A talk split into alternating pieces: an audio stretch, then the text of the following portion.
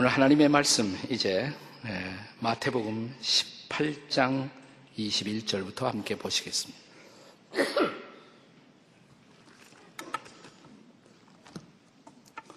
네, 마태복음 18장 21절부터 35절 말씀까지 교독하겠습니다. 제가 한 절 읽으시고 여러분이 그 다음 절 읽으시고 함께 교독하도록 하겠습니다. 그때 베드로가 나와 이르되 주여 형제가 내게 죄를 범하면 몇 번이나 용서하여 주리까? 일곱 번까지 하오리까?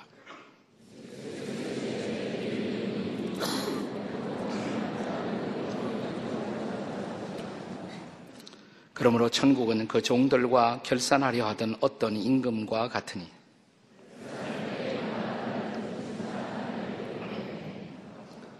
갚을 것이 없는지라 주인이 명하여 그 몸과 아내와 자식들과 모든 소유를 다 팔아 갚게 하라 하니.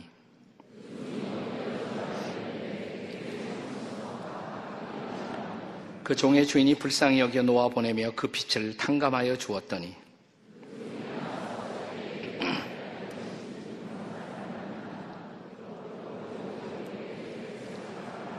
그 동료가 엎드려 간과히 이르되 나에게 참아 주소서 갚으리다 하되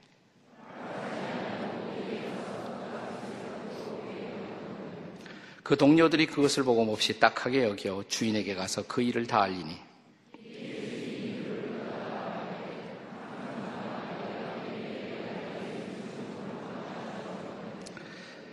내가 너를 불쌍히 것 같이 너도 네 동료를 불쌍히 여김이 마땅하지 아니하냐 하고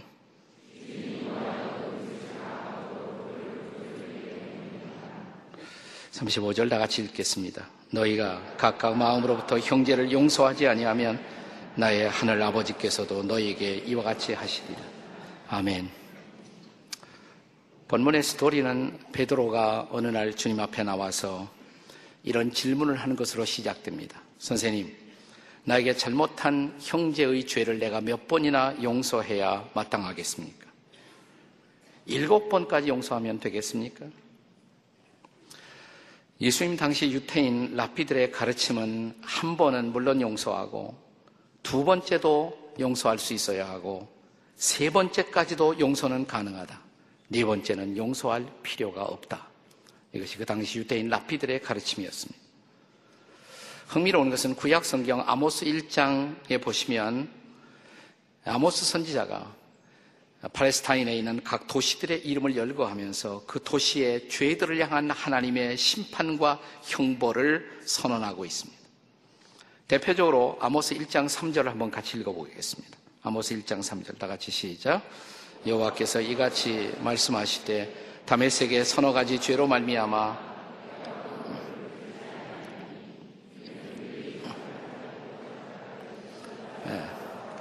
네. 처음에 다메섹에 대해서 그 다음에 가사, 두로, 에돔, 암몬 그들의 죄를 향해서 내가 형벌을 내리겠다고. 근데 흥미로운 것은 여기 다메섹에 서너 가지 죄를 인하여 이렇게 되어 있어요. 우리말 성경 번역에는 서너 가지 죄를 인하여. 근데 원문에 보시면 세 번째를 넘어선 네 번째 죄에 대해서는 내가 벌을 돌이키지 않겠다. 벌을 내리겠다 이 말이에요. 네 번째에 대해서. 그래서 한계가 세 번째까지 용서의 한계가. 그런데 예수님은 뜻밖의 베드로에게 이렇게 말씀하십니다. 일곱 번이 아니라 일흔 번을 일곱 번이라도 아니 일곱 번을 일흔 번이라도 용서할 수 있어야 한다. 490번까지 용서가 가능하다는 얘기일까요? 아닙니다. 이것은 결코 숫자적 한계를 가르치는 말씀이 아닙니다. 사람들의 용서, 그것은 인간의 한계를 언제나 지니고 있고 그래서 그 용서는 상대적 용서일 수밖에 없습니다. 그러나 주님이 가르친 용서는 인간의 한계를 넘어선 절대적 용서를 지금 가르치고 있는 것입니다. 근데 그게 가능할까요? 그런 용서가 가능할 수 있겠습니다. 이 불가능해 보이는 용서의 실천, 그것이 가능할 수 있어야 한다라고 가르치신 유명한 비유가 바로 용서할 줄 모르는 엄청난 용서를 받고도 자기 형제나 이웃의 티를 용서하지 못하는 종의 비유를 통해서 주님은 오늘 저와 여러분에게 용서의 절대적 실천을 명하고 있는 것입니다. 자, 여기 본문에 나타난 스토리의 주인공인 이 종이 얼마를 빚졌다고 그랬어요? 1만 달란트, 1만 달란트. 1만 달란트가 얼마나 되느냐? 당시 로마가 유대에서, 유대 땅에서 거두어 들인 1년간 거두어리는 세금 액수가 500달러였어요. 500달란트였어요. 달러가 아니라 500달란트. 500달란트였습니다. 1년에 유대 지역에서 거두어 들이는 세금이 500달란트. 그러면 1만 달란트는 유대 지역이 몇 년간 내는 세금에 해당됩니까? 이런 거 계산 잘 안 되십니까? 20년이죠, 20년. 그러니까 1만 달란트는 20년간 유대 지역이 내야 할 세금에 해당되는 액수가 1만 달란트였어요, 1만 달란트. 그러니까 어떤 개인이, 한 사람이, 어떤 개인이 이 정도의 빚을 지고 있다는 것은 이것은 한마디로 말하면 갚을 수 없는 빚이란 말이죠. 갚을 수 없는, 갚는 것이 불가능한 죄. 네, 갚는 것이 불가능한 죄. 그만한 액수예요. 그만한 것이. 불가능한 부채였습니다.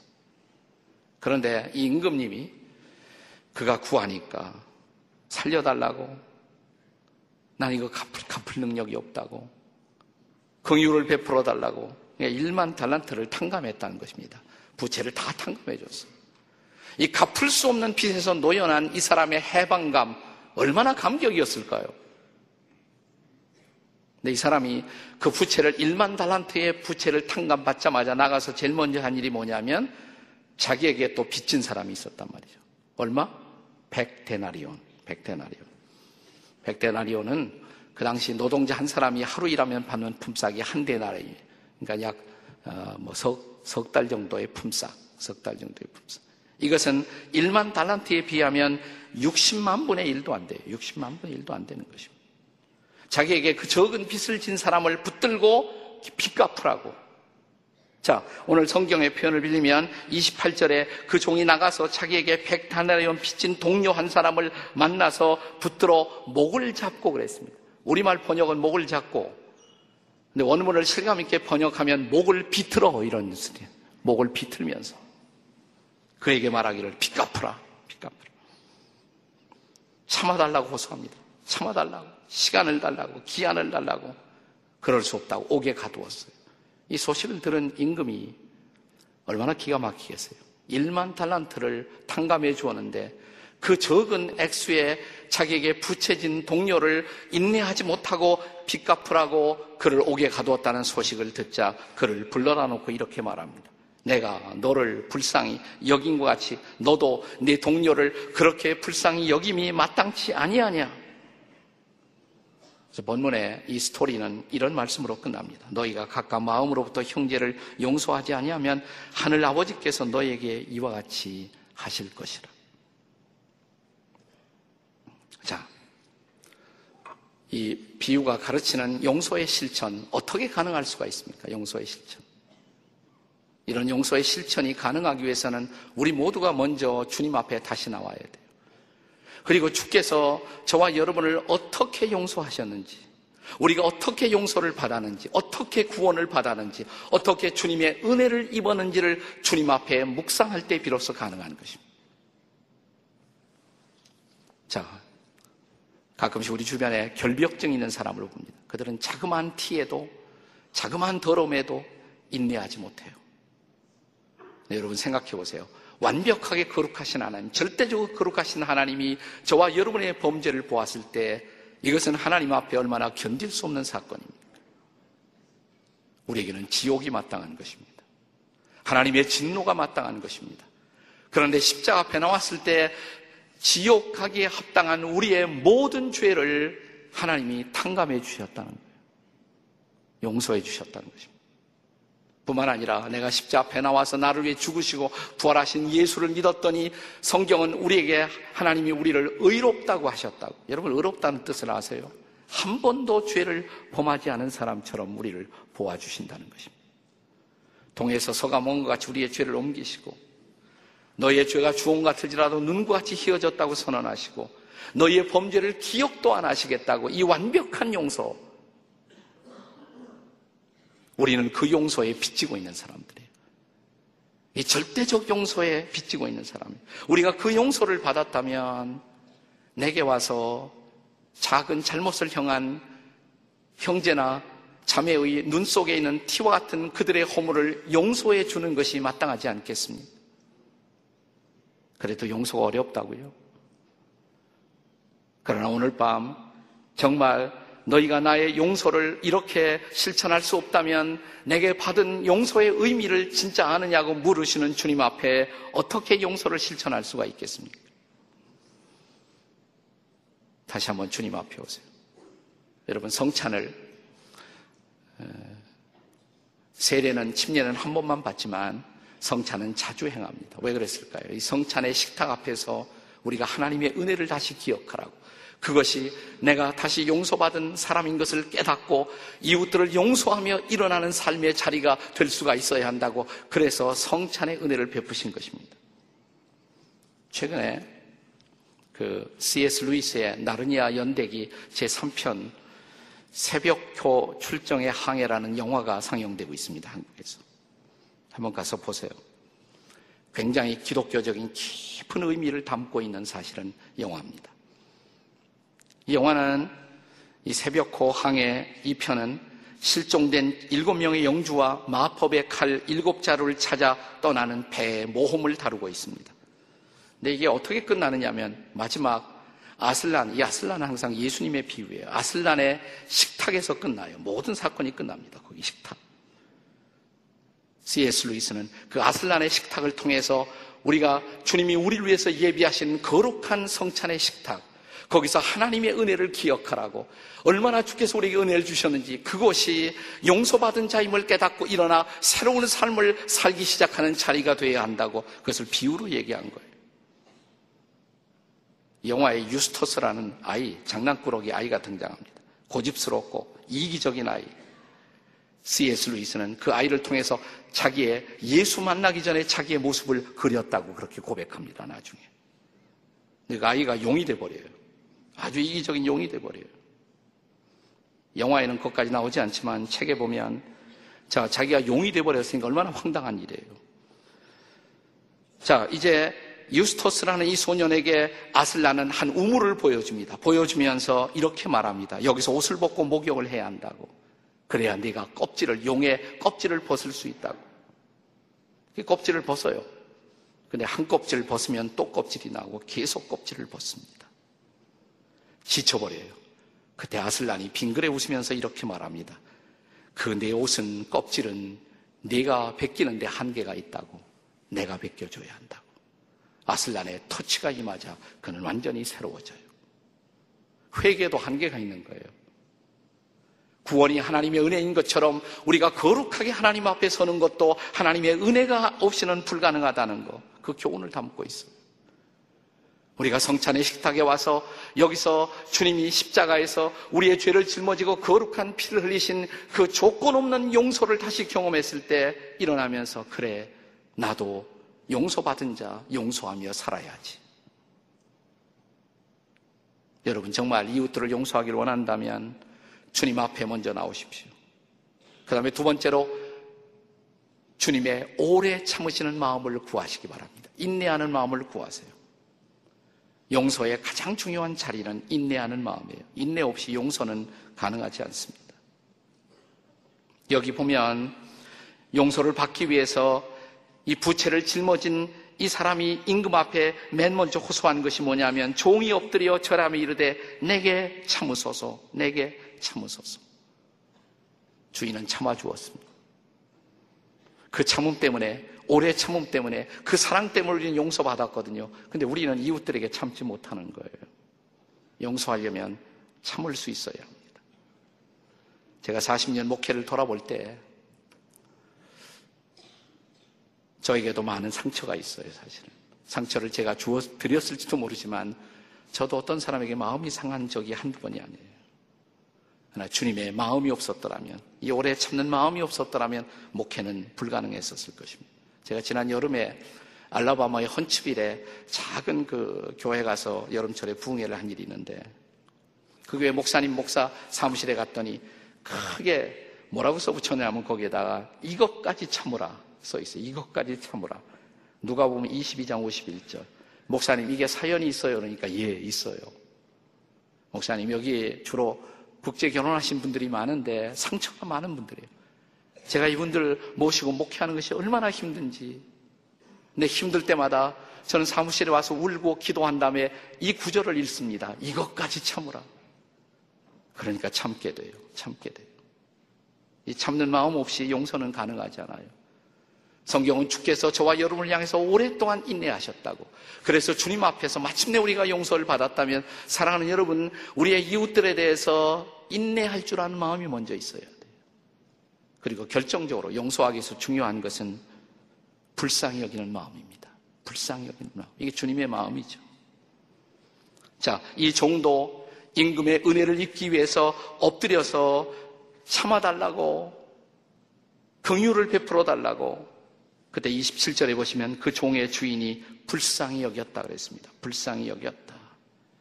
33절에도 내가 너를 불쌍히 여김같이 너도 내 동료를 불쌍히 여김이 마땅치 아니하냐.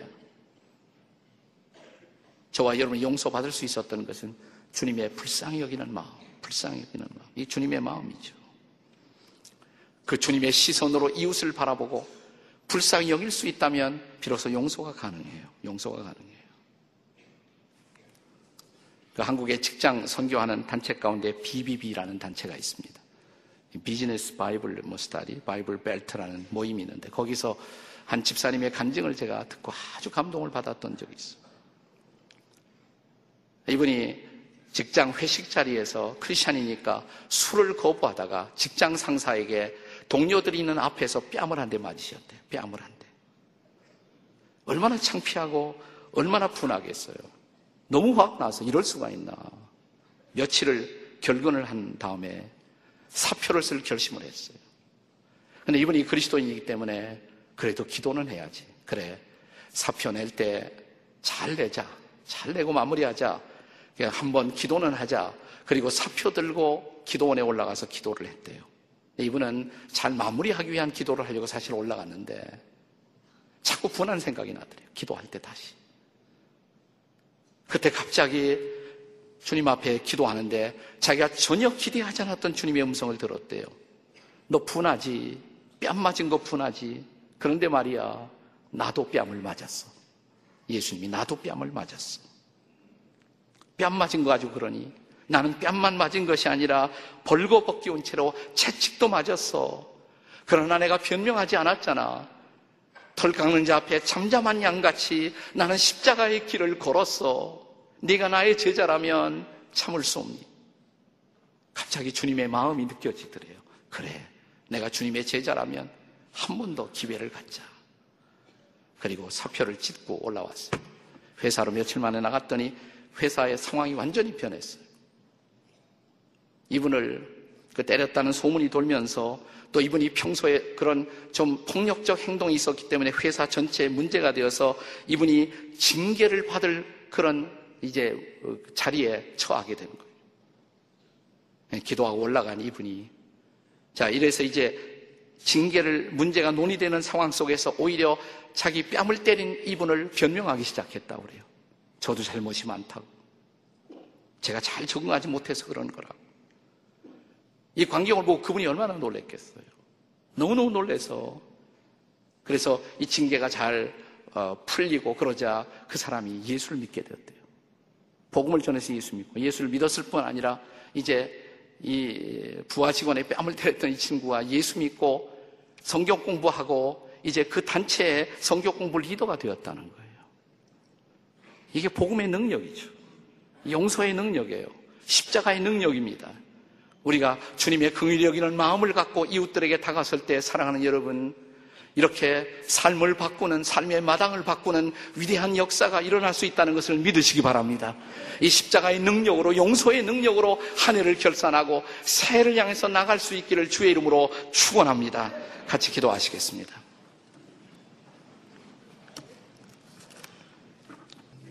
한 해 동안 많은 방황이 있었어요. 주님 앞에 부끄럽게 죄를 범하기도 했습니다. 그러나 오늘 기꺼이 나를 용서하실 주님 앞에 용서를 구하며 또 용서할 수 있는 이웃들을 능력을 구하면서 이 찬양을 같이 부르시겠습니다. 세상에서 방황할 때 함께 찬양하시겠습니다. 세상에서 세상에서 방황할 때 나 주님을 몰라네 가사 제가 불러드리겠습니다. 기도하는 마음으로 내 마음대로 고집하며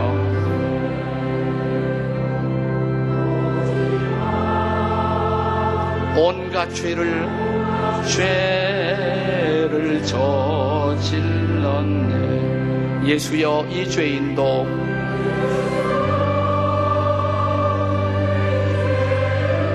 용서받을 수 있나요?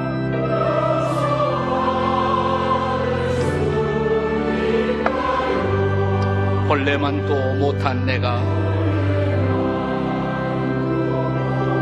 단 내가 용서받을 수 있나? 내 모든 죄 무거운 짐.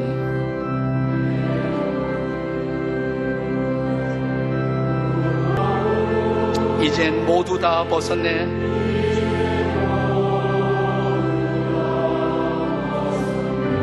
우리 주님 예수께서 나와 함께 계신다.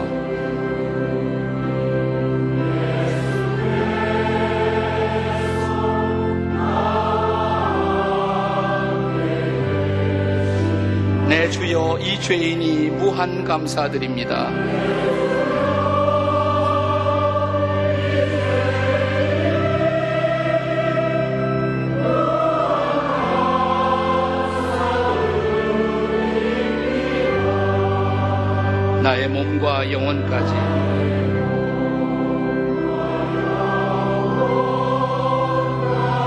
주를 위해 바칩니다.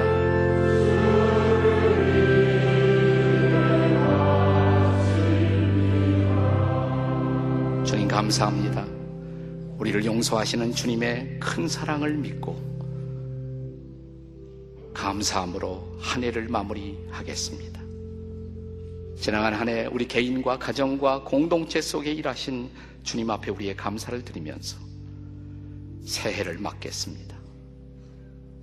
우리와 함께 하신 주님을 찬양합니다.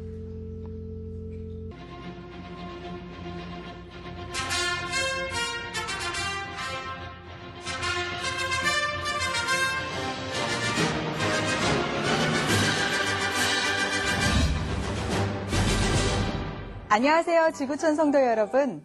벌써 2010년도도 얼마 남지 않았습니다. 매년 송년 성찬 예배를 드릴 때마다 지난 1년을 다시금 돌아보게 되는데요. 올 한 해는 어떠셨나요? 여러 가지 많은 일들이 있었지만 우리를 사랑해서 의의 길로 인도하시는 하나님의 은혜를 충분히 누릴 수가 있었습니다. 이런 은혜는 하나님께서 우리 교회에도 놀랍게 베풀어 주셨는데요. 함께 보실까요?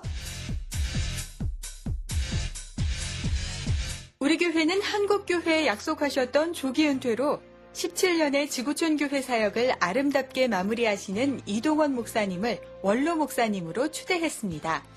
이어 1년 이상의 민주적 절차를 걸쳐 선별된 진재형 목사님을 이대 담임 목사님으로 모셨습니다.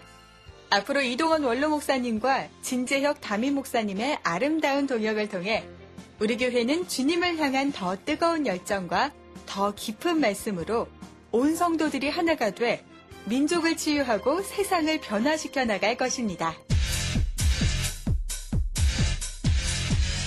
전국 지구촌 교회 가족들이 한자리에 모여서 우리 주님의 부활을 함께 찬양하고 예배를 드리기 위해 수원 월드컵 경기장에 모였습니다.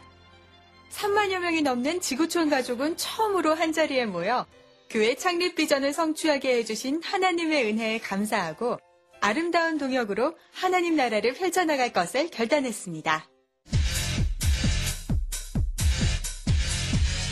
2010년 우리들의 여름은 진도 지역을 비롯해서 세계 각지에서 뜨겁게 펼쳐졌습니다. 각 지구와 목장에서 헌신된 3천여 명의 주님의 일꾼들은 휴가를 주님의 사랑을 전하는 데 사용했습니다. 미리 준비한 다양한 사역들을 통해 어려운 곳에서 사역하시는 분들을 돕고 현지인들에게 복음을 전했습니다. 특히 진도 바닷가에서 진행된 남도 연합대성회는 진도 지역에 주님의 말씀이 선포되는 은혜로운 시간이 됐습니다. 우리 지구촌 성도들이 주님의 복음을 들고 나아가는 모습이 정말 아름답습니다. 우리 교회가 지향하는 목장교회의 놀라운 사역 축제 셀 컨퍼런스가 성황리에 진행됐습니다. 1500명이 넘는 참석자들은 다양한 강의들과 행사를 통해 목장교회 사역에 대해 배워갔습니다. 그리고 한 영혼을 천하보다 귀하게 여기는 주님의 마음을 담는 2010 블레싱. 올해부터 블레싱으로 명칭을 바꾸면서 진행됐습니다. VIP를 위해서 한 달 이상 기도하며 준비한 예배와 프로그램으로 방문한 VIP 중 1877명이 결신하는 놀라운 일이 일어났습니다. 내년 셀 컨퍼런스와 2011 블레싱이 벌써부터 기대됩니다. 다사다난했던 2010년 많은 기쁨과 동시에 어려움도 있었지만 그 안에서 역사하시는 하나님의 섭리에 우리는 감사했습니다. 새벽부터 온 가족이 추수감사 새벽 축제로 하나님께 감사드리고 말씀으로 영적인 힘을 공급받았습니다. 우리는 믿음의 명문가를 세워 하나님께 영광을 돌릴 것을 결단했습니다. GM에는 작년 창립 15주년 기념식부터 지속적으로 준비돼 진행되어 온 사역으로 동역교회와 협력교회, 그리고 셀비전을 공유하는 교회들과 연합을 통해 다양한 사역을 감당하고자 합니다. 앞으로 이동원 목사님과 목회 리더십 연구소를 중심으로 함께 동역하며 한국교회와 열방을 섬기는 아름다운 사역을 감당할 것입니다. 필리핀에서 열악한 삶을 살고 있는 코피노 어린이를 한국으로 초청해 의료 봉사를 실시했습니다. 아버지의 나라 한국에서 받은 주님의 사랑은 작은 아이의 마음에 심겨져 아름답게 피어날 것입니다.